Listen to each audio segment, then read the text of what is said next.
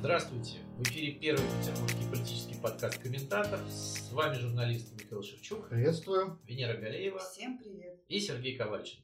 Ну, начинаем, наверное, с э, самых актуальных новостей минувших выходных. Это, конечно, митинги, которые по всей стране прошли э, в поддержку Алексея Навального. Ну, сейчас уже даже и не скажешь, э, какая тема была самый центральный, само по себе освобождение Алексея Навального, сам Навальный и, его отравление или э, дворец Путина, о котором Навальный рассказал накануне. Но так или иначе, э, сотни, наверное, тысяч людей, если в общей сложности посчитать, э, вышли на улицы э, митинговать э, в субботу 23 января, хотя власти пытались сделать все, чтобы этого не допустить и рассылали всякие гневные предупреждения по школам в очень возбужденном состоянии и предпринимали разные другие меры, но так или иначе э, Петербург, по крайней мере, таких э, протестов не видел, наверное, с 2007 года. Сереж, ты помнишь вот марш несогласных 2007 года? Конечно, помню, да. Ну и как вот, по-твоему, визуально больше было людей или меньше? Я,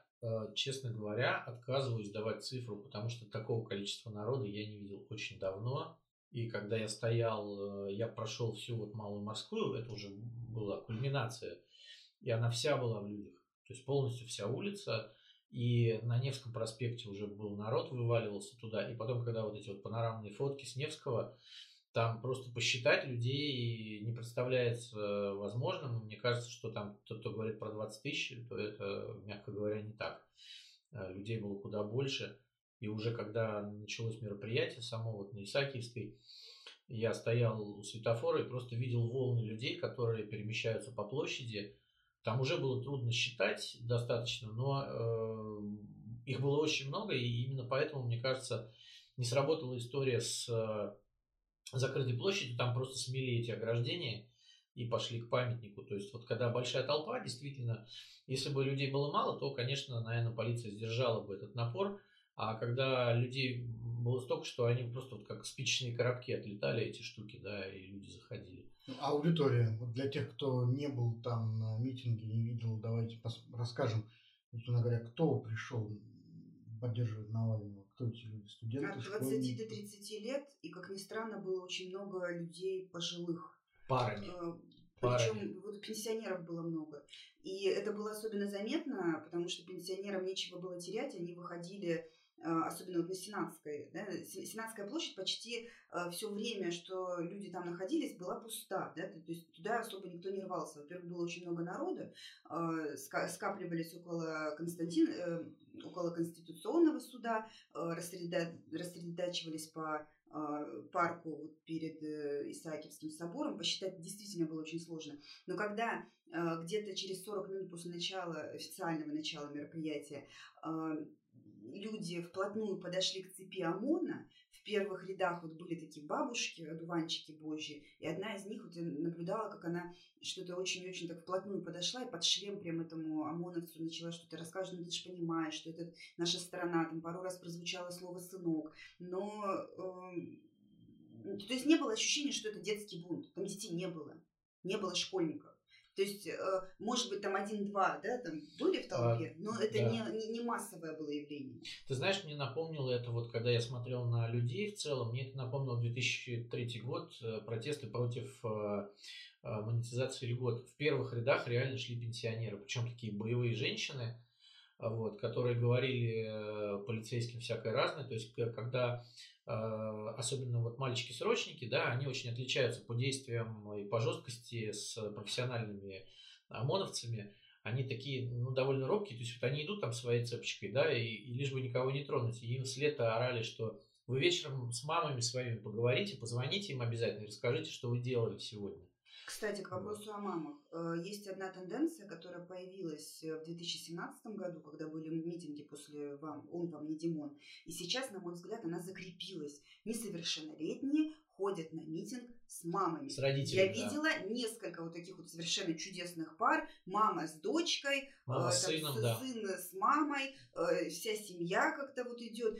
Причем вот э, я бегала в толпе, задрав телефон, потому что вела трансляцию в Инстаграм, и не особо видела, что передо мной в какой-то момент я так налетела, там люди просто сцепились локтями. Оказалось, что это семья. Они говорят, ну, извините, пожалуйста, мы цепочка, не могли бы вы нас обойти, пожалуйста? Я говорю, ну, конечно. Семейные Ну, цеп- вот, вот это да. подлинные семейные скрепы. Молодоженов я видел. Более того, мальчик, видимо, жених, он очень хотел принять участие, но у него свои... И реально, вот, э, значит, родители жениха, невеста и невеста жених, Так может быть, они побежал, просто, может, они просто пошли к Не, садику не, не, фоткаться? нет, нет, нет, мальчик реально, вот его там папа, папа невесты, по-моему, отговаривал, что вот, не надо, и, вот он пошел там, проорался, как бы, слава богу, прибежал, и они благополучно, видимо, то есть вот они сделали, галочку поставили, что вот отпротестовали. Ну, то есть правильно, у нас же страна традиционных ценностей, духовных скреп. Вот э, Владимир Путин даже всячески нам э, рекомендует укреплять семью, и вот некоторые люди укрепляют семью таким образом. Ничего удивительного, поэтому здесь нет, я не вижу. А что касается агрессии, была ли, например, агрессия по сравнению с предыдущими митингами? Ну вот из нового я могу заметить следующее. Э, Хапок на Исаакиевской площади рядом с собором. Значит, хватают человека с российским флагом. Толпа традиционно начинает кричать «позор, позор». И тут вдруг один женский голос такой, ну уже тоже женщина в возрасте, говорит, что вы кричите «позор», надо отбивать, как бы, да? И они реально идут отбивать. И э, около, э, и на площади Сенатской тоже это было, да, вот есть там куча видео, и я сам видел, как э, ребята в этот раз вставали в сцепки, и они отбивали.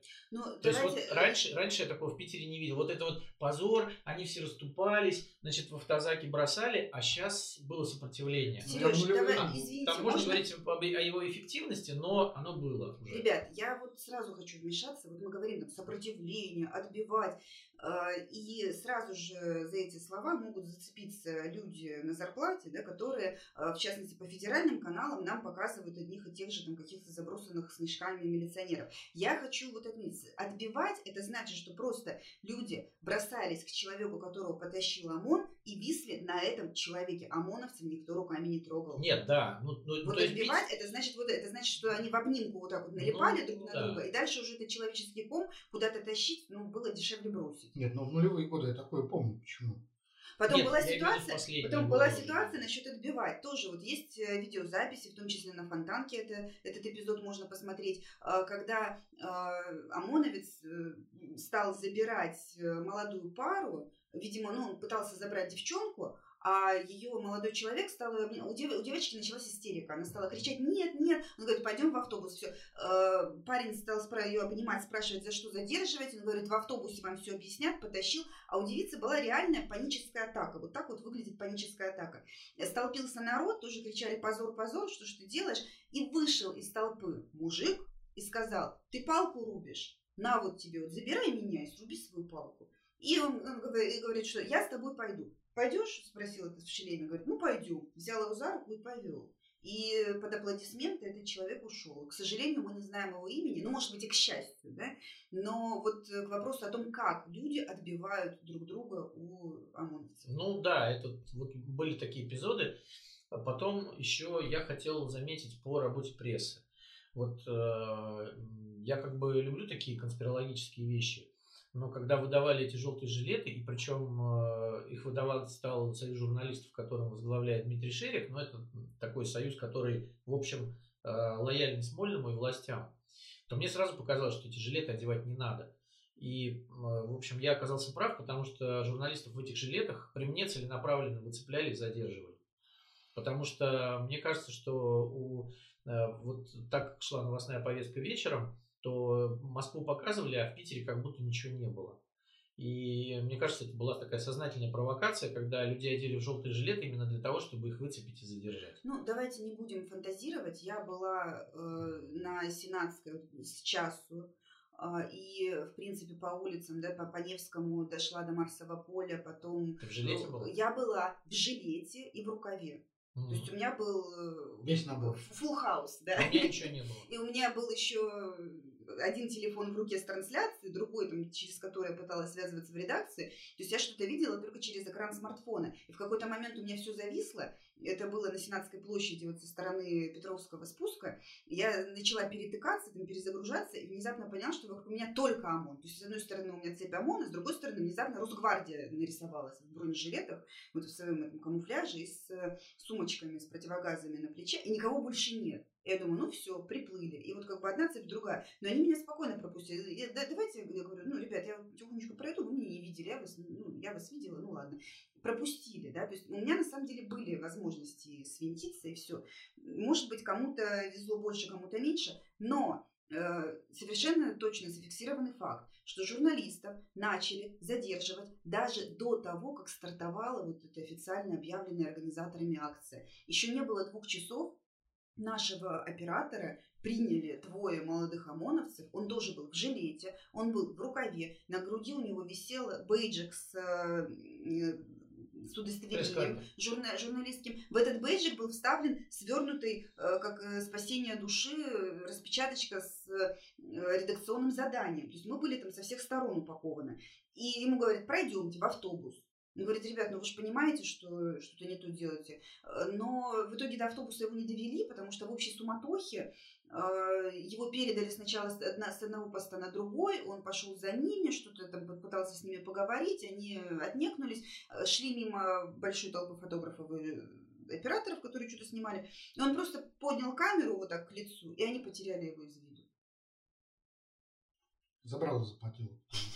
Вот про запотевшее забрало, ребят, надо отдельно поговорить. Ну, конечно. Потому что это ситуация, которая ни в эфир ни одного федерального канала не попала. Можно, конечно, э, объяснять это тем, что э, наши уважаемые коллеги-телевизионщики смонтировали свои ролики до того, как это видео попало в широкий доступ. Но э, вечером, где-то около 10 вечера, я смотрела, что опубликовали э, разные телеканалы, федеральные и в Петербурге. Э, питерские коллеги, в принципе, завершили акцию 6 часов где-то, да, там 17. Все, смена кончилась, да, да. война войну, обед по расписанию.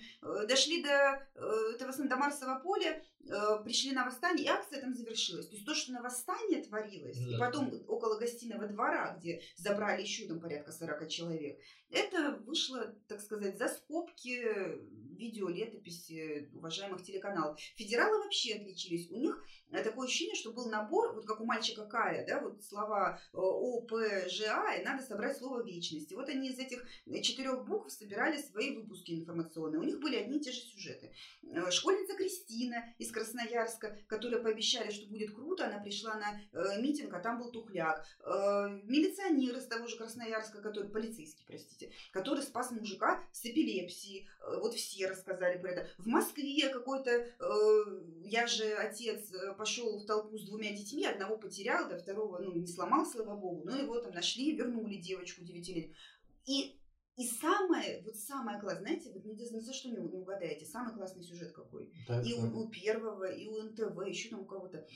Росгвардейцы были вынуждены разливать горячий чай. В смысле, не так разливать, что по, по головам, а, там кипяткавым, сволочи. Нет, они наливали в стаканчики и как бы раздавали прохожим горячий чай и печенюшки, потому что было холодно. Печеньки, ну. Да. Печеньки, да, ну, это такая... Нет, нет, нет. Это, видимо, печеньки печенкой. Это контрапункт, контрапункт э, украинским событиям Майдану. То есть там э, американские дипломаты приезжают раздавать печеньки протестующим, а у нас, наоборот, полиция раздает печеньки Еще очень классный штрих, извини, Сереж, я вот буквально еще добавлю то, что меня лично прям в сердечко поразило в Москве э, сообщили, что в э, толпе протестующих было 19 человек, зараженных ковидом. Их вычислили с помощью социального мониторинга, который очень похорошил при э, Собянине. Да, и все, в общем, им амба. Ну да, и надо еще отметить, что вот сюжет с отцом, который пришел с девочками и с росгвардейцами, которые пили чай, с подачи Маргариты Симонян разошлись по всем лоялистским телеграм-каналам. То есть это вот две темы, которые педалировали лоялисты. Какие росгвардейцы молодцы. И она тогда там прямо разродилась постом, постом, что работайте, братья, вы такие молодцы. Ну, кстати, можно было бы тогда на месте продюсеров Первого канала, собственно, сделать сценарий сюжета именно такой, что не в Москве состоялись митинги, а в Москве состоялась акция ОМОНа по раздаче горячего чая и печенья И поиску да, детей. народу. Да. Если кому-то нужны дети, и потом приходите. показываешь вот эти вот кадры, да, и говоришь, вот сколько москвичей пришло э, в этот день получить стаканчик горячего чая э, из рук Но росгвардейца. знаете, вот прелесть всей этой ситуации в том, что каждому вот такому прекрасному ламповому сюжету находился э, противовес, да, то есть это вот как, не знаю, в нейробиологии ничего нельзя про мозг утверждать, потому что у этих куча это мешок фактов, и у этих мешок фактов. И как мозг работает, фиг его знает, да, голова предмет темный, исследованию не подлежит. И здесь то же самое. Нашли ребеночка, вернули, Абакан, Хакасия, да, там э, видеозапись, как э, смысле, отца, пока не нашелся. отца задерживают, ему там за штаны цепляется шестилетний ребенок, кругом мороз, там все, он кричит «папа, папа», эти его там принимают, оттаскивают, ребенок остается на улице один, в голос орет, ну, то есть как бы проигнорировать, это, наверное, сложно. Вот, вот человек стоит и просто вот, из капюшона такой 10 децибел. И какая-то женщина просто мимо проходит, говорит, как тебя зовут? Там, да, вот, вот так, зовут. а где мама? Ну, пойдем искать. Ну, то есть просто прохожие подобрали на морозе ребенка, который остался, потому что папу утащили. Мне там пофиг совершенно на это. То есть, помнишь историю с Ильей Азаром, который, которого забрали в полицию из дома, она, а грудной ребенок остался один. И ни у кого ничего не дрогнуло, давно уже. К чему Слушай, это? искать в них человеческие качества, Нет, мне нет, кажется, я давно это- уже Я бесполезно. это говорю не к тому, что искать человеческие качества надо во всех и в каждом, и в любой момент. Потому что, э, опять-таки, вот когда стоишь напротив цепи вот этих ОМОНовцев и видишь их лица, и видишь их глаза, Да, потом они тебя становится- бьют. Нет, Ну. и становится очи- ну, ну, не знаю, меня, меня в тот день не побили, да, вот мне Нет, ты повезло. как э, президент Буш, который в свое время у Путина в глазах увидел там чего-то. Душу, А, а, да, душу увидел. А я просто вижу людей, которые функции абсолютные, которые берут палки и дубасят людей. Вот я вижу, я правда вижу срочников, росгвардейцев, они очень отличаются от профессиональных ОМОНовцев-контрактников. Потому что срочники реально боятся и бить не хотят. И это было видно. А вот эти вот мужчины, на самом деле, по большей части садисты, я тебе скажу. Вот так, как они себя ведут, ведут себя садисты. И я представляю, как этот ОМОНовец приходит домой и дубасит свою жену, пардон. Потому что они реально садисты, так нельзя. И вот человек, который, ну ладно, я мужика заберу там за палку, ну что это, что это вообще? Ты же шел в полицию работать для того, чтобы ловить преступников. А тут ты сам преступник. За что меня забирают? Тебе в автобусе объяснят.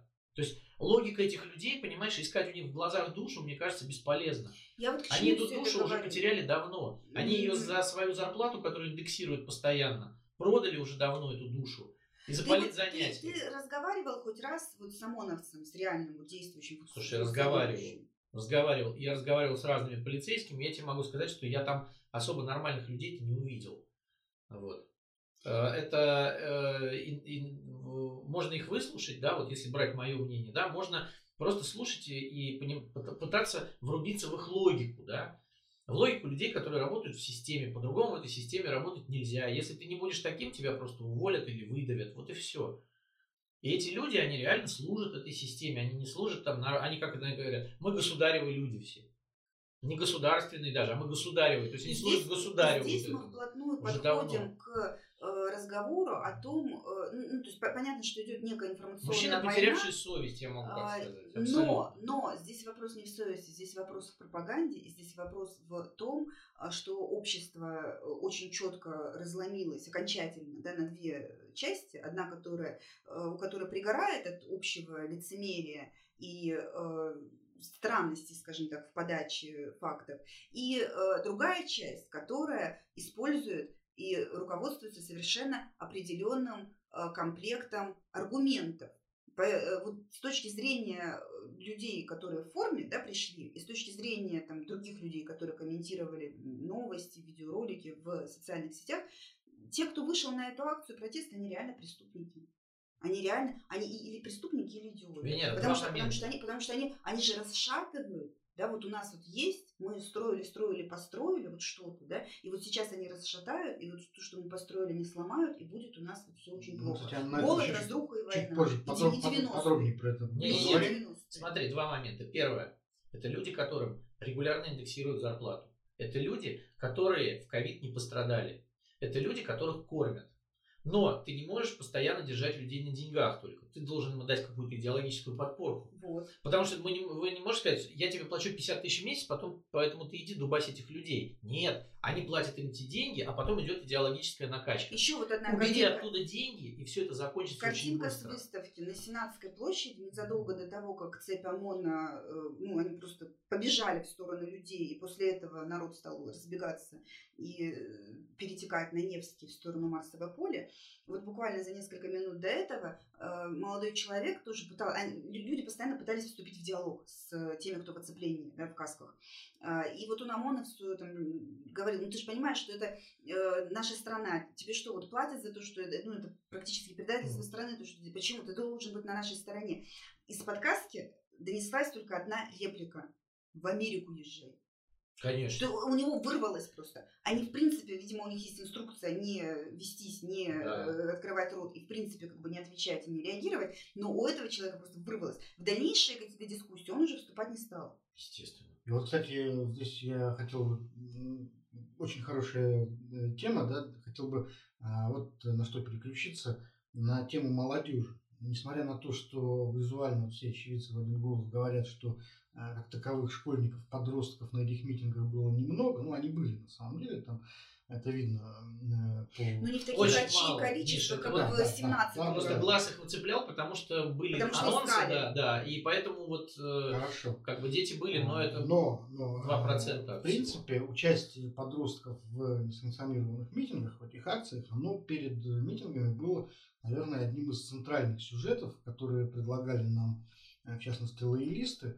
И точно так же было, я помню, и в семнадцатом году, когда было э, по интернету устроено очень много воин на тему того, что вот Навальный занимается политической педофилией э, и зомбированием школьников и тащит их на митинги под дубинки, все такое. И а, мы видели все, как э, перед митингами школы рассылали предупреждения по всей стране это было.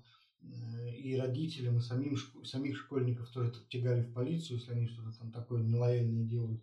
И чиновники по этому поводу часто очень высказываются. То есть я хочу сказать, что вот эта угроза, да, она, несмотря на то, что она практически является, в общем, во многом мнимой угрозой, для властей явно является одной из основных и актуальных.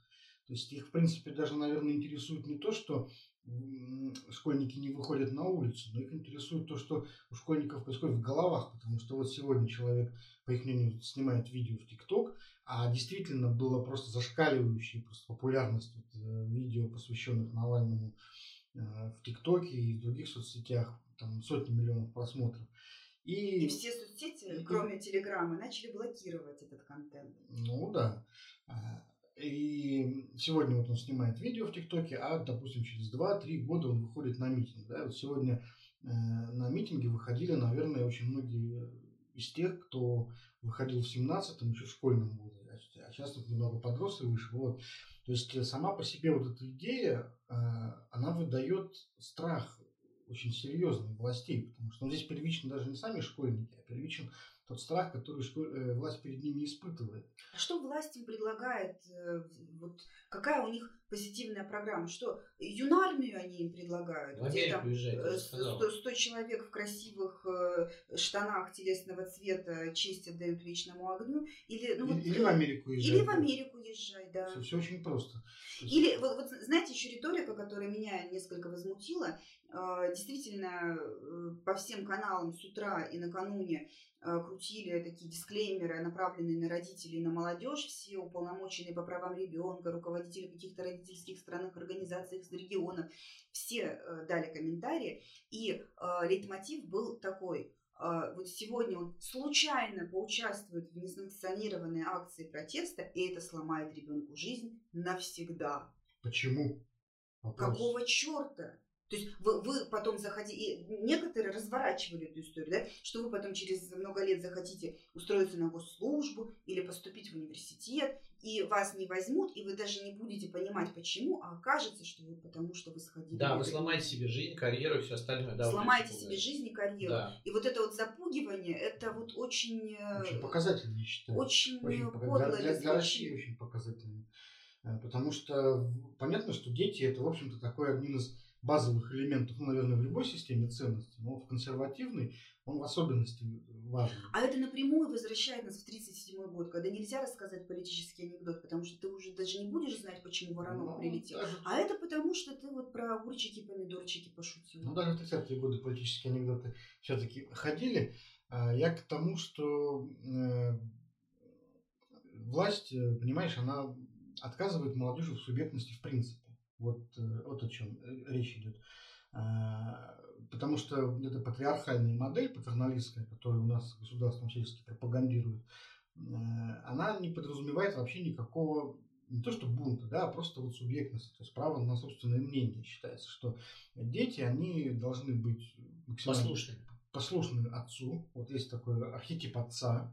Вот, э, неважно даже Путин это или не Путин, это, например, могут быть метафорические ветераны, которые, в принципе, вот нужны для того, Кремлю, для того, чтобы просто э, молодежь осознавала свою никчемность перед старшими, в принципе. Э, и в этой патриархальной модели каждый должен занимать свое четкое место, подчиненное. И эта модель, она для властей вот очень удобна, потому что именно в такой модели они, им, ну, власти получается э, очень удачно манипулировать людьми. Она масштабируется на практически любое направление, например, на внешнеполитическое спокойно совершенно. То есть, допустим, вот э, как э, у нас обосновывается вообще отношение, допустим, к соседним странам. У нас, как говорят, украинцы и белорусы наши братья. Подразумевается, что младшие братья. И как бы вот э, всем россиянам предлагается вот в этой патриархальной модели занять место таких коллективного отца. Старших, старших братьев. Понимаешь, отец над ними есть все-таки, он один. Вот. Но они как бы старшие братья, то есть им отец делегирует часть своих полномочий для того, чтобы они притесняли младших. Да вот. при чем здесь притесняли? Ну что ты такое говоришь? Что... Ничего плохого нет в патриархальной модели. Я не, вообще не, не, за домострой, ребят. Но только давайте читать его вот подряд, не перелистывая страницы. Нет. И давайте строить патриархальную модель, вот не ту, в которой отец, э, я не знаю, без штанов приходит домой, а мы должны все делать вид, что он в штанах. Вот в этом проблема-то. Так, понимаешь, отец... Но патриархальная модель другой не бывает. Подразумевает полное подчинение. Отец да. должен, может приходить да. домой без штанов. Хоть без штанов, хоть в штанах. И хоть... это никого не должно волновать. Вот в чем дело. Да.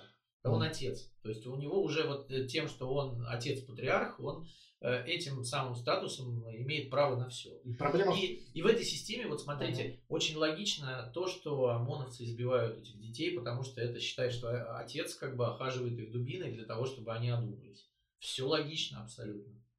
Давайте уравновесим немножко нашу дискуссию. Мы когда а, начали перечислять вот эти вот сюжеты, да, ключевые, а, все-таки был акцент в сторону какого-то насилия в адрес протестующих. Но а, оппоненты, да, там вот этой позиции могут сказать, но ведь и протестующие проявляли агрессию, поэтому вот эту тему тоже как бы надо обсудить. Была ли агрессия со стороны протестующих в адрес э, силовиков, и как это выглядело, и в чем это выражалось, и не было ли это похоже на какие-то сознательные провокации? Слушай, мне кажется, что, во-первых, э, первое, что я увидел первый раз здесь, это сотрудники Центра по борьбе с экстремизмом, которые участвовали в задержаниях сами.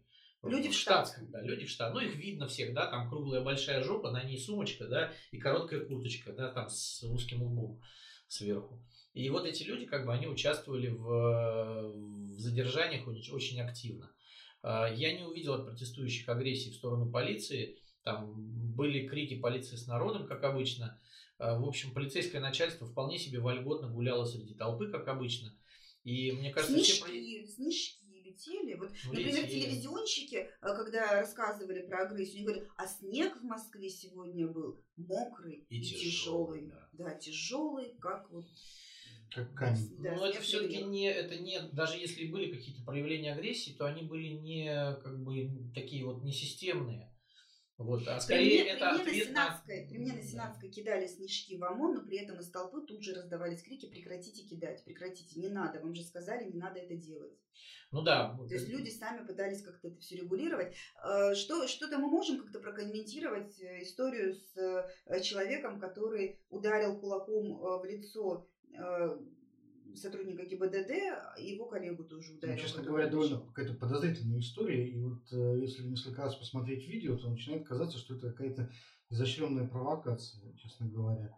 Вот, потому что какой-то слишком борзый персонаж, А, и действительно... Ну, давайте еще не будем забывать, что месяцы самоизоляции дали себе знать. Да, и психологи и психиатры говорят, что все-таки напряжение внутреннее в Ну и плюс толпа, как странные вещи могут есть. Да. В Москве, вот, например, есть ли какие-то э, какая-то логическая причина, э, почему вот этот прекрасный юноша чеченский э, включил Берсерка и устроил ММА с ОМОНовцем, тоже вот как-то очень показательно. Ну, видишь, в обществе всегда есть люди, которые готовы драться ну, с кем угодно. У которых срывает полочку, если что-то происходит. Ну, меняется немножко привычная Да. обстановка, Как здесь же же Предохранитель сгорает, Да. вот ты пошел. Плюс э, большое количество народу, которое за тобой стоит, оно, конечно, повышает уровень агрессии. И когда толпа большая, да, люди начинают уже по-другому себя чувствовать. Мне кажется, При вот этом- отсюда и сцепки эти, как бы. То есть они, они чувствовали за собой силу, как бы, тоже.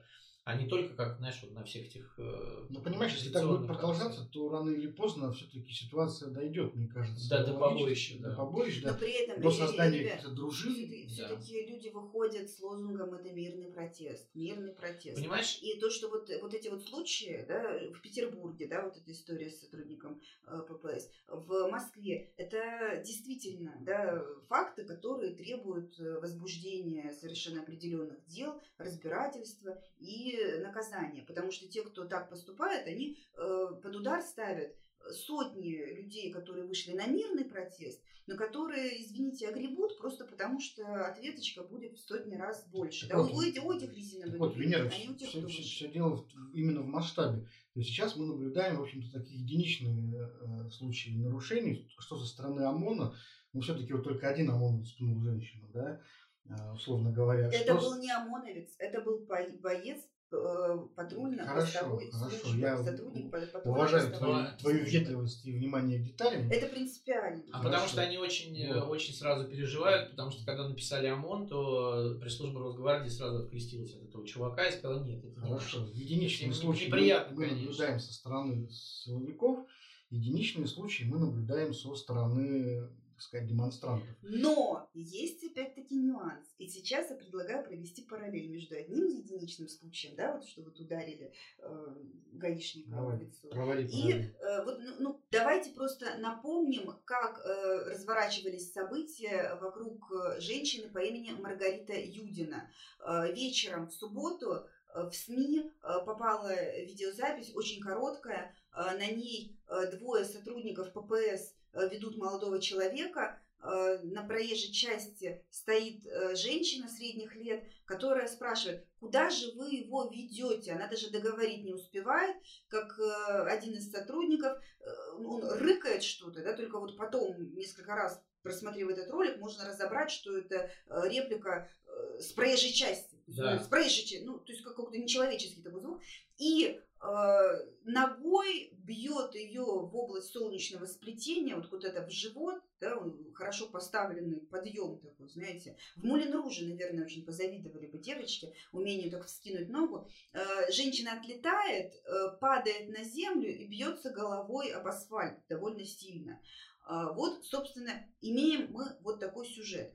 Потом ее отводят на московский вокзал, в э, медпункт, вызывают скорую, госпитализируют в ней Джанилидзе. И э, там ставят диагноз и говорят, что состояние, в общем-то, средней тяжести, у нее подозрение на сотрясение мозга, ушиб э, внутренних органов. Ну, в общем, это не, не та история, когда можно человека просто выписать и отправить домой. А дальше как развиваются события, это же просто э, песня. На следующий день в телеграм-каналах и в провластных СМИ появляется даже не видеозапись, а аудиозапись, как полковник э, ГУ МВД э, извиняется перед э, Маргаритой Юдиной, при этом он ее называет по отчеству, но если там внимательно посмотреть, это не ее отчество. Но диалог такой, что вот он ей там говорит, вот мы приносим свои извинения, и она тут же, я не держу зла, я прощаю, все в порядке, там ничего, там обознатушки, перезна... Очень-очень странный диалог. Возникает вопрос, почему не видеозапись? Еще проходит некоторое время, и оказывается, что, э, при, причем э, имя товарища из ППС, который Мгм. совершил этот подвиг, мы не знаем, да его ищут, его ищут. Человека, который э, оприходовал э, сотрудника правоохранительных органов около, Алекс... э, э, около Адмиралтейства, к тому времени уже вычислили, нашли, задержали. Его прямо взяли на улице Даниила Хармса, что тоже характерно.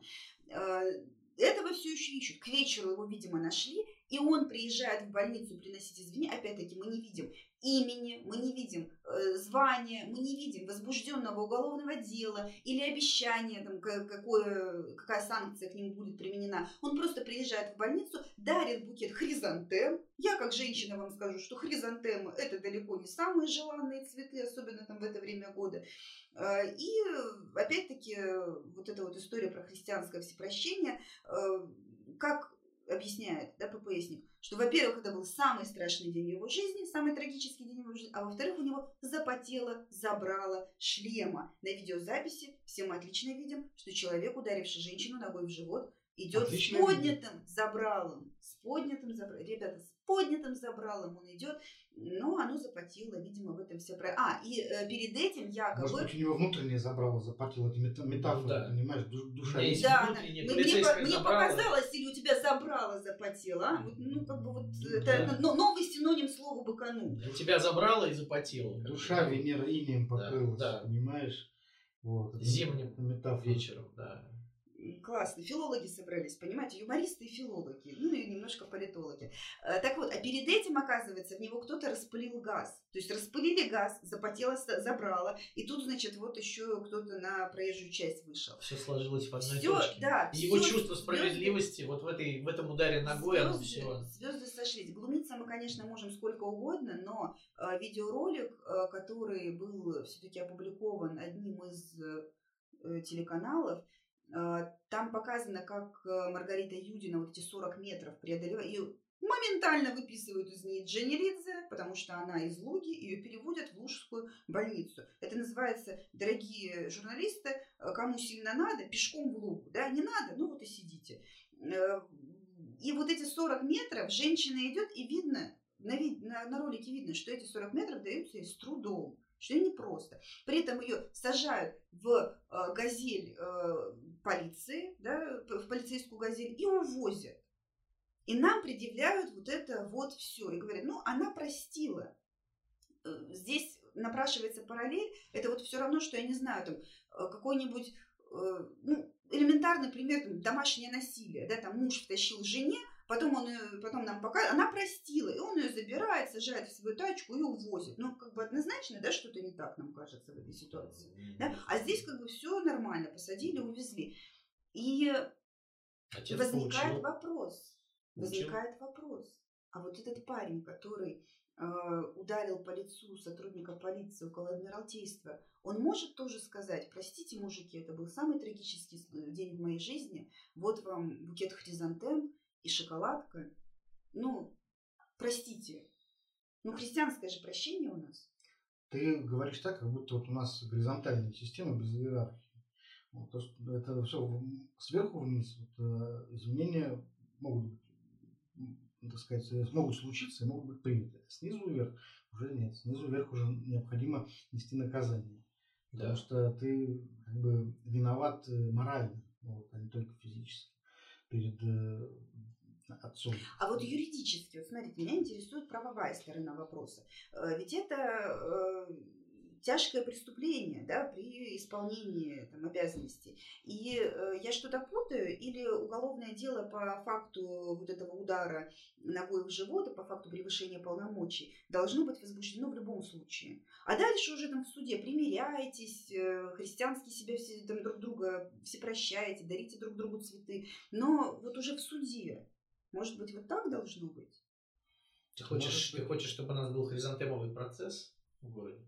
Ну вот был у нас жемчужный прапорщик, вот, пусть будет еще запотевший. Не хочет быть запотевший, пусть хризантемный будет. Ну, такой что-то японских нет. Ну, я думаю, что никакого уголовного дела мы вряд ли дождем. Мы даже не узнаем, кто это, я думаю. Вряд ли нам расскажут, потому что, ну, ты же понимаешь, что если ты сдал хоть одного своего, в следующий раз они скажут, э, не, мы не тронем никого. То есть вы вот этого чувака тронули, а мы тут ударим кого-нибудь, вы уголовное дело заведете. А потом по нам же, да? Я думаю, что им вряд ли это надо. Нет, им говорят, что чуваки, делайте все, что надо, как бы никто вас не тронет никогда. Даже если вы там косякнете очень сильно, все равно мы вас отмажем.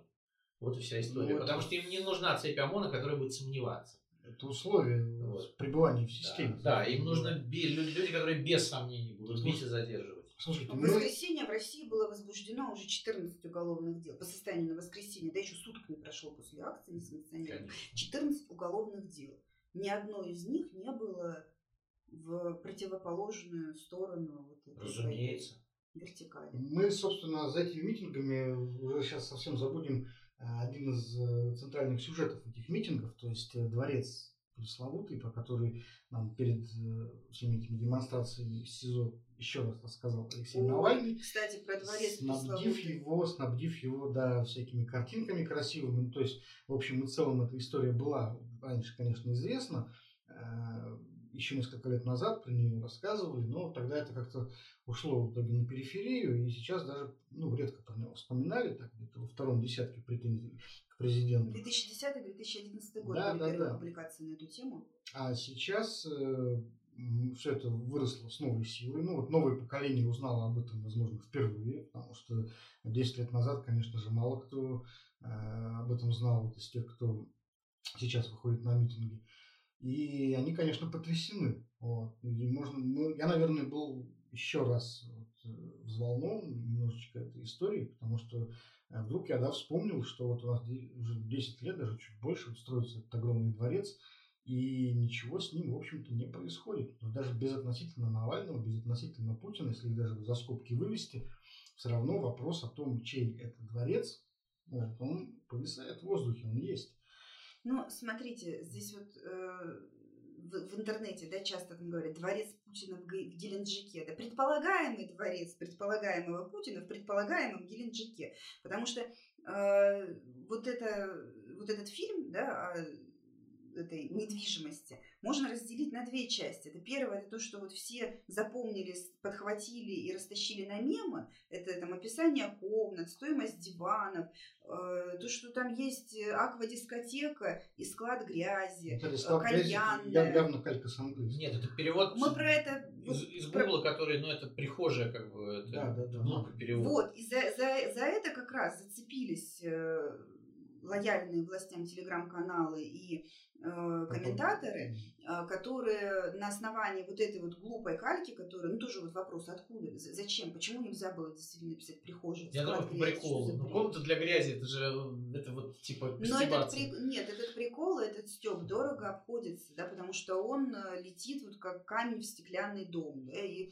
э, дальше разворачивается э, целая там, система аргументов, что все это расследование, это всё- весь этот материал был передан Навальному и его соратникам э, кураторами из э, американских спецслужб. Ну, И мне что- ты и просто преувеличиваешь. перегнали. То- э, нет, я не, переу- Преувеличиваешь. я не преувеличиваю, просто пересказываю. Нет, нет, есть То, такой нарратив. нет, есть нарратив, но он не это, да, работает уже. Нав- Навальный так уже шпион, его объявили уже агентом ЦРУ, как бы. Ну просто зачем так подставлять? А Да число- если вы, если почему это вот не- почему пропустили вот это, если вы так скрупулезно изучаете Я уверяю, что для многих людей он работает, более чем. Работает, конечно, я думаю, да. Но, понимаете, тут вопрос в количестве просмотров, во-первых.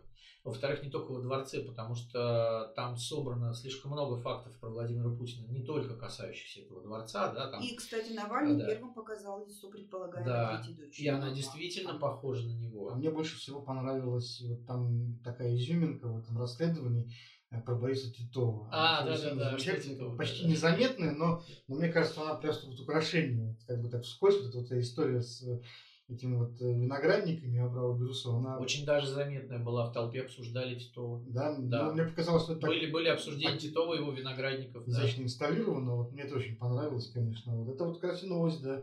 Э, Этих деталей мы раньше не знали. Ну вот народ зацепило, конечно, такие вот детальки мелкие, как ёршик э, и туалетная бумага, вот этот держатель. Ну, То есть это очень обсуждалось, и люди были в толпе с ёршиками, с Ну. Выкрашенными в золотую Да, да. краску. да. Это, это очень-очень, конечно же, удачная была находка, да, с точки зрения продюсирования этой истории. Тут выделить такие вот э, точки, поинты, которые действительно зацепят народ. Вот Ёршик, вот, Ёршик, он понятен. Вот Ёршик есть у каждого. Нет, ну просто видишь, еще мне кажется, что э, то есть вот то, что опять же обсуждали люди, и то, что меня зацепило в этой истории, э, вот э, у людей огромные деньги, да, там этот дворец, понятное дело, стоит кучу денег, и они у них есть. Но вот насколько у них нет вкуса. это уже там прозвали цыганским барокко. Э, Очень то есть, похоже на дворец Волочкова. Понимаете, это, дворец, да, а это просто вот, понимаете, чуваки, у вас денег этих как грязи, да, но вы делаете вот этот жуткий театр для себя красного цвета, который напоминает бордель, и там выступает Ветлицкая с Ну, Киркоровым. Да ну. вы можете выписать любую себе мировую звезду нормальную, да, но почему Ветлицкая с Киркоровым? Как в фильме «Диктатор». А чем тебе не нравится. Ветлицкая? Да нет, ну, ну, да нет, ну нормально, ну это же просто, ну, ну это как, как бы, это оскорбляет мои эстетические чувства. Вот эти вот все комнатки, которые, по- да, да блин, туалет с ванной, где можно просто потеряться, да, что там Путин делает как бы в этом туалете, боже Слушай, мой. подожди, ну, это- во-первых, не надо забывать, что все эти вот рендеры, которые мы видели, это все-таки визуализация. Ну, все ну на да. основании но- чертежей. То есть не факт, что там на самом деле нет, так все Нет, выглядит. у них есть фотографии, они Может, же они показывают самое фотографии. стрёмное выбрали из этих каталогов? Ну, Вот, вот самое уродливое. то есть, а Покажите остальное самый всё уродливый ёршик. Да, а остальное все прекрасно. Потом, понимаешь, я тебе сейчас попробую вот это объяснить, э, этот феномен. Дело в том, что сама по себе вот такая стройка подобного рода, она должна с самого начала и максимально долго храниться в секрете, в тайне да, от всех. И вот эта секретность, она не позволяет заказчику, собственно, даже при желании э, провести какой-то вот мировой конкурс да, мировых архитекторов, пригласить по-настоящему топовых э, там, дизайнеров. Ты что думаешь, просто людей. краснодарских Ну, э, посмотри- казаки кубанские? там Посмотри, это вот всё, э, кто, кто главный архитектор этой истории. Какой-то вот Ланфранко Черри, да, итальянец, про которого в Италии никто ничего не знает. Он какой-то теневой персонаж, который известен только тем, что вот он знаком с э, какими-то там э, высокопоставленными российскими чиновниками. Он работает только на них. Он как бы свой секретный такой архитектор, понимаешь? А, И они не могут пригласить настоящих мастеров, потому что тогда нарушится тайна. И они вынуждены искать вот каких-то вот по знакомству сыновей маминой подруги, которые вроде бы там архитектор, давайте его пригласим, он нам тут напроектирует. Ну, люди, люди, конечно же, хотят подзаработать, да, они бегут и говорят, давайте мы вас спроектируем. Но делают это плохо, потому что ну, у них не тот уровень. А мастеров настоящего уровня не, не могут вот из этой секретности даже Станет понимаешь? Вот на такое ну, объяснение. Набор помещений, да? Вот казино с калья. Вот зачем казино? То есть вот Путин, да? Карты играть, Богатый Сереженька. На госкорпорации. Тебе же объяснили. Ты читал? То есть, или Сечин на пенделе там играет как бы с кем-то, да, что вот он там под столом будет кукарекать. Ну, ну правда, ну, а так, а сейчас я проиграю Роснефть. Ты бы. читал дворянские романы 19 века? Это, Всегда в любом поместье есть э, Ламберная история. место для игры в ну, они там могли в пух и прах проиграться. Но там люди, которые не могут проиграться в пух и прах, понимаешь, не могут. Ну, ну как Ты тебе еще, ну, ты еще спроси, что они в аквадискотеке делают. Зачем им аквадискотека? Ну, правда, да, вот, вот очень странно. Что, То есть, нельзя просто молча помыться, вот как Да. серьезные взрослые мужики. Вот обязательно аквадискотека. Ну, Нет, как маленькие, а. Ну, Вот если бы у тебя была аквадискотека, бы ты бы так не возбухал. В дворце куча спален, там, видимо, предполагается, что будут жить какие-то там семьи, может быть, это вообще такое коллективное владение, на самом деле, такой дом, дом престарелых для всех друзей Путина сразу. Вот. Ну, такой кооператив озеров, новый террас. Сериал «Друзья». Чтобы вот все эти, кто, кто там в кооперативе озера у нас жил? Зубков, э, Путин, там, кто? вот, э, Ковальчуки, Ковальчуки, вот. Вот, вот, вот, они все вот на э, старости, Якунин. на старости лет ну это просто не дворец, а сказка рукавичка. Да? Потом пришел Медведев, всех натянул. своими семьями там приезжают, и вот там такой вот у них Миш, пансионат. как правило, такие вещи не получаются даже в одной семье, как бы, да, когда делят дачу. Обычно это заканчивается ее продажей, потому что очень тяжело. А если э, А еще... здесь у одного а здесь еще есть люди- новичок, поэтому все очень тихие. Нет, понимаешь, тут еще многие люди друг друга ненавидят. Там же были как бы между Вот, ними всеми. То есть вот это, если это все собрать пауков в, это- Ну. в одну банку, я не знаю, Владимир Ну. Владимирович, проживут ли они сутки там. Ну, все-таки, все-таки это версия, которой я предлагаю так просто не отказываться. Ну, посмотрим. Понимаешь, дворец он же существует, это не какие-то там панамские офшоры, которые то ли есть, то ли нет, они там в электронном виде. А дворец, он материален, материален. Реальность данная нам в ощущениях. Да. Он стоит, и кто-то там непременно когда-нибудь появится. И вот сразу все станет ясно, понимаешь, А кто, вы не допускаете, что это в принципе какой-то был очередной эксцесс исполнителя? Потому что ну, что быть. за глупость вбухивать э, какие-то деньги? Ну, с другой стороны, смотри, 100 миллиардов. 100 миллиардов Дворец- рублей. 100 ну что такое 100 Три миллиардов? бюджета Это- Псковской области годовых. Всего лишь. Да ладно, это, Три, даже, это да. даже не один годовой бюджет Петербурга, это просто годовой, да, вот 20 лет, значит, надо было сидеть на троне, чтобы за какие-то Ну, вшивые это 100 больше миллиардов. миллиарда евро на наши деньги. Ну, деньги какой-то миллиард. Вот евро. кстати, Какая богатая у нас страна, что очень, не могли? очень интересную вот Да. тем, тему затронул. э, Хотелось бы тоже так вот задать этот вопрос. Правда, ответа на него у меня нет на этот вопрос. А Как, собственно говоря, этот дворец э, будет существовать после так сказать, после Путина. То есть кому он достанется потом. Блин, там даже музей нормальный. Я, не, я вот... не очень понимаю, смотри, как он его, понимаешь, там все, все на каких-то фильтрных грамотах, не, настоящих подложных документах, неформальных договоренностей. И понятно, что сегодня это гарантом всех этих договоренностей выступает один человек, которого все слушают. А что будет потом? Вот у Путина э, детей несколько, э, как минимум. У остальных дети тоже есть. Вот. Это завещать он, это, наверное, как-то не сможет. Как он это завещать, а где право собственности? Так бункер же есть, там, размером с хоккейную коробку. Хорошо. Нет, ну, подожди, это все не его же. Документ, а документы есть на него? Вот где документы, понимаешь? Вот, вот как это можно кому-то завещать? А ты, а ты вот как представляешь? Э, господи, Миш, ты как представляешь себе? Вот хорошо, все это самое, документов нет что с судебными приставами придет следующий президент Путина с семьей выселять из а этого дворца а 24 не, часа? А я не исключаю. Даже, может быть, не Путина, понимаешь? Вот хорошо, Путин рано или поздно умирает. Вот, он все-таки уже там, ну, не молод. Мне кажется, на два... И там мы уже наговорили. Кому это достается потом. Вот, кому-то потом достается. Вот. Как? Народу. Как? Будет там детский садик. Ну, ну, вот Де... важный вопрос. Летняя дача Потому что это же, это же никому не передашь. Это как чемодан без ручки. Он и вроде как коллективный, там этот дворец культуры, да, а с другой стороны блин, он никому не принадлежит и не может принадлежать, потому что его содержать дорого, да, там они, любой да, владелец да. встанет э, вопрос, это содержание этого дворца стоит э, десятки миллионов рублей в год, да, то есть кто будет за это платить, как там, это? Там налогов одних чертовых да. Я, знаю, я думаю, что если мы доживем, то мы увидим руины еще. И вот сегодня, да, сегодня какие-то там теневые персонажи там вкладывают деньги на счета, но это пока Путин вот, э, есть. А когда его не будет, вот эти обязательства, они продолжатся, вот дети тех казначеев, они вот будут по-прежнему обязаны там вот год за годом вот перечислять эти деньги. Да не, ну по уму, конечно, надо не дворец покупать, а остров в Карибском море. Вот тут Джонни Деппа у какого-то, извините, сраного, целых три острова э, в теплых этих самых морях. Он туда на вертолете с собакой летает. Да, а потом, Скорее... мы, а потом мы регулярно видим в новостях, как вот эти голливудские звезды пытаются продать свои супердворцы и особняки, э, и никто не покупает, потому что он слишком дорого. Да. Вот. Здесь то же самое. Вот куда это инженерное училище там устроили в Михайловском замке? Ну да, кстати. Вот. Высшее военное. О, Можайку туда перевести. Точно. Из-за Макарова здесь никто не будет говорить Академию Можайскую в Геленджик. Точно. Все прекрасно. Там как раз для них это... Ну, там, кстати, хватит места даже для космодрома. Военно-космическая да, ведь академия. Да, военно-космическая. Там, и, там и бункер подземный есть уже. Можно все. маленький космодром построить и вот курсантов Нет, там слишком много виноградников вокруг. Нехорошо. Дети, Ничего страшного. Ничего страшного. А знаете, вот у меня, э, глядя на всю эту ситуацию, э, с э, вот последних, последних дней, последней недели с приездом Навального и последующими событиями, у меня родился такой вопрос ко всем. Как вы думаете, на что рассчитывает Навальный? Есть у него какой-то план? Вот на тот случай, когда его посадили, вот он выпустил этот фильм, начались протесты и они затухли, а что будет дальше? Вот как вы думаете, они что-то планировали? Я думаю, Есть ли какая-то стратегия? Я думаю, что вся стратегия состоит в том, чтобы максимально расшатывать ситуацию и э, политизировать общество в преддверии выборов для начала думских, а в перспективе на 2024 год. Слушай, ну сколько этих выборов было? Но Навальный ведь реально на карту очень многое поставил. И это заставляет думать э, и подозревать, что, возможно, план был изначально другой.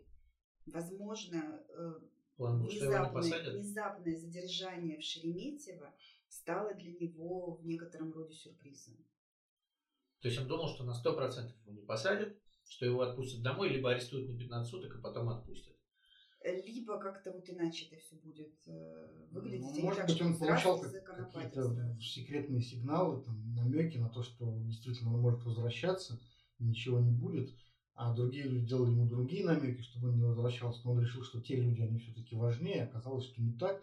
Ну, а вот теперь, понимаете, его же сейчас не выпустишь уже. То есть они сейчас уже там э, Почему? его привлекают. Почему? Можно выпустить. Нет, ну... Помнишь, будет... когда, когда было, были вот эти дела Киров Леса, делали Фараше, точно так же собирались митинги. Чем дальше, тем больше они будут терять лицо, если они его выпустят. То есть тем либо его сажать, закрывать надолго, да, а выпускать это значит, вот сейчас мы поддались влиянию толпы, да, чего Владимир Владимирович не любит. Категорически. Под топот ног, как говорят, он решений не принимает. Ну, тем более, что этого требуют все мировые лидеры, он из принципа не будет делать то, то что от него просит Запад. Естественно. Потому что как ты потом госканалам, э, по госканалам народу это объяснишь, да, и они поймут, что о, вышли на улицу, оп, Навального освободили. как бы крикнула Ангела Меркель с Джо Байденом, который там немедленно освободить пишет его вчера тоже и, значит, мы поддались. А... Ну, Кремль действительно сейчас находится в очень такой непростой ситуации. Ну, и Навальный тоже непростой. Русская тюрьма это... Там вот такая, такая ситуация, как вот за этим ламберным столиком. Люди играют в покер и блефуют, и свинчивают ставки каждый. Вот, понимаешь, они двигают фишки, а другая сторона тоже двигает свои фишки. Но когда-то у кого-то фишки закончатся. Ну вот смотрите, та Кремля, сторона... в принципе, фишек больше. Ну, у Кремля фишек больше, но Навальный, вот меня, меня что поразило, то, что он показал как раз вот дочь Кривоногих, то, что он проехался по Кабаевой и по женщинам, это показывает, что Навальный идет в банк Все знают, как Путин относится щепетильно к своей семейной жизни. А тут прямо вот, если, например, там Андрей Захаров, которого мы знаем, да, он не показал эту девушку, он просто написал, что она похожа. А здесь прямо вот, пожалуйста, вот смотрите, как бы, да, там, э, и как ни говори, а это Владимир Путин в молодости. То есть то, что я увидел, да, действительно, ну, она очень похожа. Давайте справедливости ради, и... двойников Владимира Владимировича даже в Comedy Club можно... Не, ну это правда, да. Они но... же не все сыновья его. Это, это, это правда, но видите, как бы получается, что э, Навальный-то именно в, в публичную плоскость это все перенес, а Путин этого не любит. То есть для него вот скорее вот это даже будет не дворец как бы раздражающим фактором, потому что он там и по поводу там Кабаевой, и по поводу этой прошелся, там и по тещам, и по всем. А, как мы знаем, что на всех, э, никто не знает о личной жизни ничего Владимира Путина, его бывшей жены, там это все слухи какие-то, да, он там называет их та женщина, эта женщина. А здесь вот прямо в самой концовке фильма вот идет эта клубничка. И это значит, мне кажется, что Навальный э, этим фильмом как бы сжигает мосты. То есть просто переговоров уже не будет никаких. Они невозможны в данной парадигме. То есть Путин уже не будет разговаривать с э, вот таким, да. Ну, может быть, я, может быть, ты прав, да. И, и поэтому за Навального тревожно. То ли он, пере, он, то ли он пере, переоценил собственные возможности, то ли он переоценил возможности своих сторонников, которые вот пойдут и снесут эту власть, а они вот не пойдут вот так вот и не снесут по щелчку пальцем эту власть, и власть там при всей ее там уже возрасте и дворцах и так далее, и цыганщине, но она у нас не глупая, да, и хитрая, ее не так просто будет снести. Вот. Не, неужели Навальный об этом как-то не подумал, да, вот сидя там, у него было время просчитать какие-то вещи, да, что вот я делаю так, а они делают так, да, или, например. А, тут, и, а у меня создается полное ощущение, что не было никакой стратегии. Были какие-то ситуативные действия, да, вот меня арестовали, тогда этот фильм вывел и этот фильм вывалили, тогда люди вышли на улицу. Что будет дальше? Ну, мне кажется, стратегия, вот. полезна заключается в том, чтобы просто долбить в одну точку. То есть они, оно, оно, конечно, долбится, но, понимаешь, это все работает ровно тогда, когда люди придут на улицы и не уйдут с них. А люди ушли, да, и когда они говорят, что ну, мы в следующие выходные придем, то Путин может спокойно надеть свой ночной колпак, задуть свечку и сказать, ну все, ребята, все понятно, приходите в следующую субботу. Ну ладно, давайте тогда посмотрим. Тем, тем более, что в одном, в одном из регионов уже э, возбудили, если я не ошибаюсь, уголовное дело э, по факту э, умышленное блокирование улиц, которое может повлечь угрозу жизни и здоровью и имуществу. Может, не в Санкт-Петербурге или, по-моему, я читал, что это у нас его возбудили. Нет, это... Да, да, да, точно. Это Ротонда писала буквально полчаса назад что в Питере возбуждено уголовное дело по факту умышленного И это мощный задел как раз на следующие выходные, когда можно будет уже брать каждого, кто ногой ступит на проезжую ну. Да. Давайте посмотрим, что из этого всего получится. Получится ли из этого Беларуси или нет, потому что даже в Беларуси, в общем-то, митинги несколько раз все-таки более крупные, масштабные, пока еще не привели к э, уходу Александра Лукашенко, но, по крайней мере, привели к, хотя бы к обещаниям его изменить Конституцию, что-то такое. Ну, они там первый месяц не заканчивали, там была динамика, здесь вот, динамика нет, вот, динамики нет. Вот я думаю, что многое будет зависеть, как всегда, от развития событий, ну, а мы за этим развитием будем, как всегда, следить и что-то про него рассказывать. Ну, наверное, пора нам пока закругляться. Вот э, до встречи через неделю, как всегда. С вами были Илья Галеев, Сергей Коваченко и Михаил Шевчук. носите, носите маски, пользуйтесь санитайзером и берегите друг друга. Ничего еще не закончилось. До свидания.